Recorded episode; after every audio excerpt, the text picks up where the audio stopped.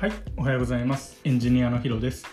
えー本日もヒロのプログラミングラジオを始めてみたっていうところで、えー話していきたいと思います。で、本日のテーマは、テックキャンプに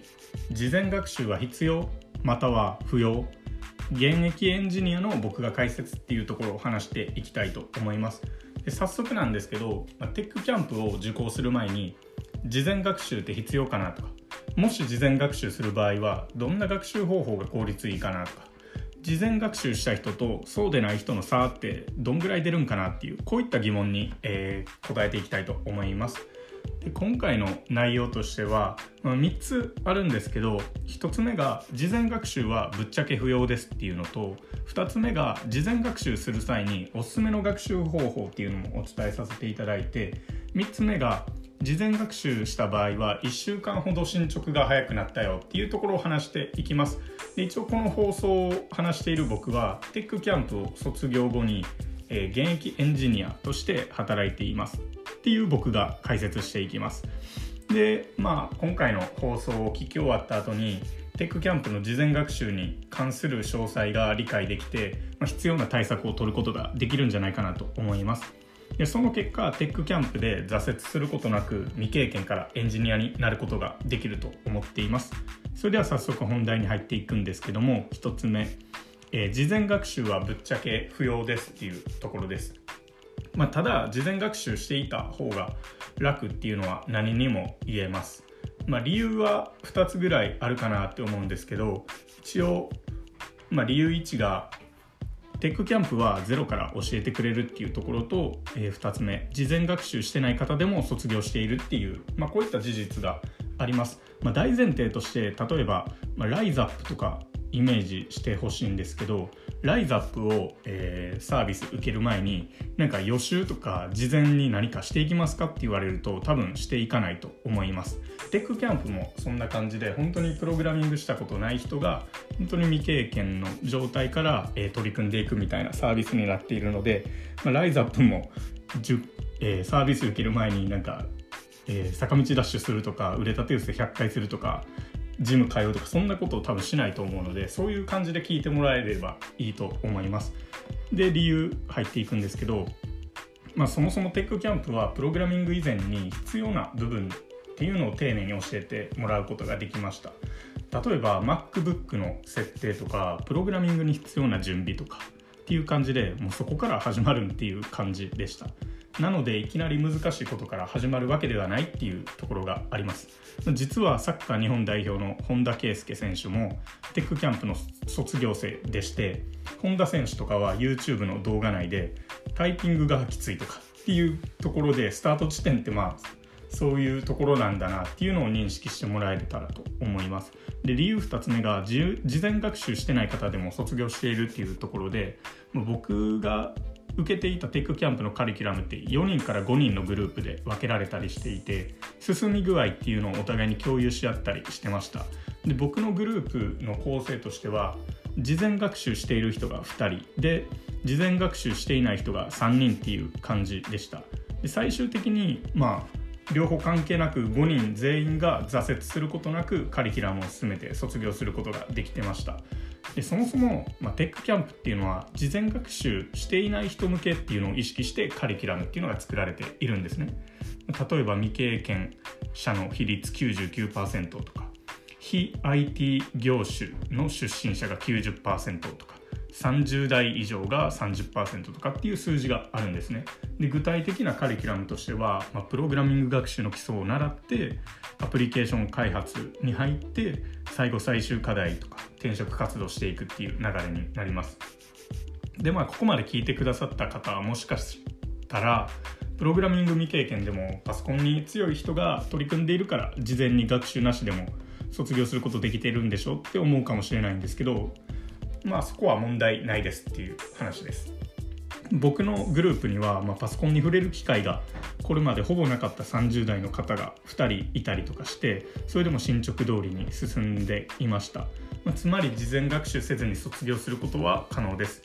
で2つ目ですね大きく。事前学習する際におすすめの学習方法になります、まあ、さっきのパートでは事前学習は不要っていうのを理解できたはずです。ただまあ、テックキャンプが始まるまでの開始で時間が余ってるなっていう方とか不要でまあ学習事前学習不要でも、まあ、事前学習あるある程度しておきたいっていう方とか効率的にテックキャンプ進めたいから事前学習したいよっていう方がいると思うのでそういった方に向けて今から話します。で結論は2つなんですけど学習方法1ドットインストールを勉強する。で学習方法2 2つ目がプロゲートを学習するっていう感じです。で学習する際はどっちで勉強しても OK だと思いました。両方無料で学習できるサイトなので便利です。でその中でも注意すべき点が学習しておくべき言語っていうのがあります。テックキャンプに向けて。それが4つあるんですけど、まあ、1つ目 HTML2 つ目 CSS3 つ目 Ruby 4つ目 Ruby on Rails っていう感じで、まあ、こちらのレッスンとか、えー、カリキュラムっていうのを選択して1週から2週とかしておいたら大丈夫です。で最初はま理解できないと思うんですけどどんどん進めていってもらいたいと思います。知識は後から定着するのでまずプログラミングっていうのを経験することが大事と思います。で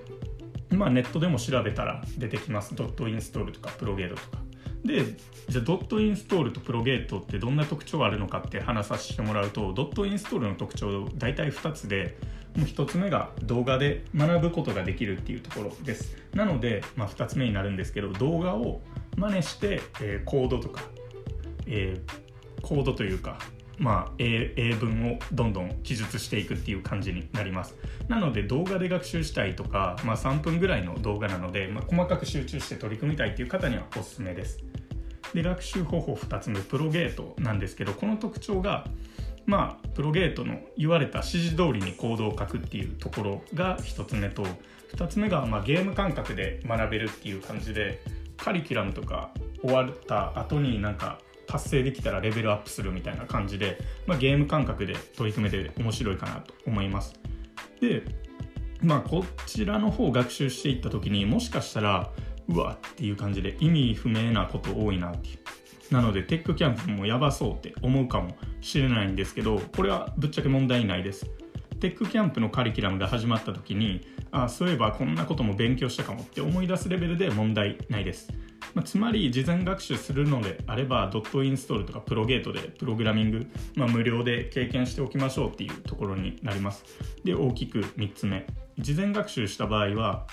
事前学習した場合は1週間ほど進捗が早くなったよっていう話です。で僕が受講していた時のグループメンバーの構成もう一度言うと事前学習している人2人していない人3人っていう構成でした。こで、まあ、事前学習している人と事前学習していない人との差はどのくらい進み具合違ったのっていうと結論が1週間ほどの差が生まれました。具体的には事前学習している人は最終課題アプリが終わった後にまあ、自主的に取り組めるオリジナルアプリ開発まで進むことができました。で事前学習していない人は最終課題アプリテックキャンプが定めた、カリキュラム内容すべてこれが最後になるんですけどそれをしっかり終えることができたっていう感じで、まあ、事前学習していた僕ともう一人の方は最終課題アプリを前倒しで終了させて余裕を持った中でオリジナルアプリも開発できました、まあ、でも最終課題アプリまで作れたら問題ないです。これはまああくまで僕の体験な体験談なので他のグループとかは事前学習していない人でもそこまで行ってる可能性も全然あると思います。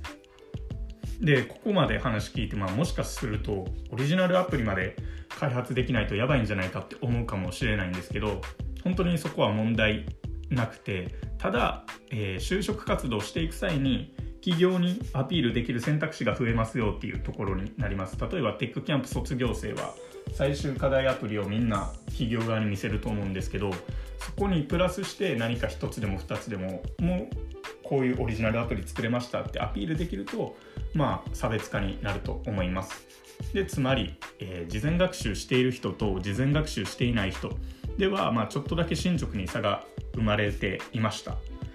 でまあ今回の放送はこんな感じになっていくんですけどもう一度最後内容をまとめると大きく3つです。事前学習はぶっちゃけ不要。で2つ目。事前学習する際はおすすめの学習方法がドットインストールかプロゲート。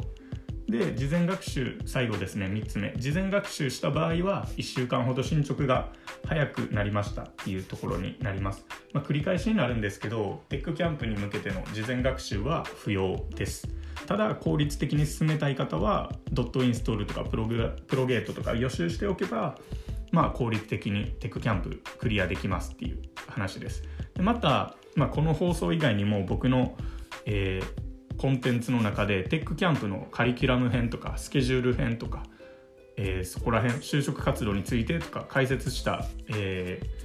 ー、音声もあるのでそちらも参考にしてみてください。で音声で聞くの、えー、ちょっとだるいなっていう方もっと分かりやすく理解したいなって方は YouTube とか僕のノートとかもあるのでそちらプロフィールから参照してもらえたらと思います。えー、それでは、えー、今回の放送以上になります。最後まで聞いてくださりありがとうございました。それではまた。さよなら。